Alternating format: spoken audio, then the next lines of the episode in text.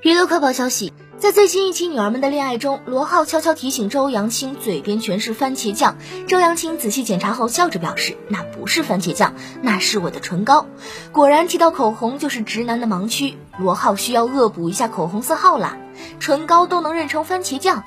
两个人的相处模式真的是又真实又搞笑，周扬青也好可爱呀，还要让罗浩拿纸擦掉番茄酱。看到两位的甜蜜互动，不禁让观众朋友们直呼磕死我了。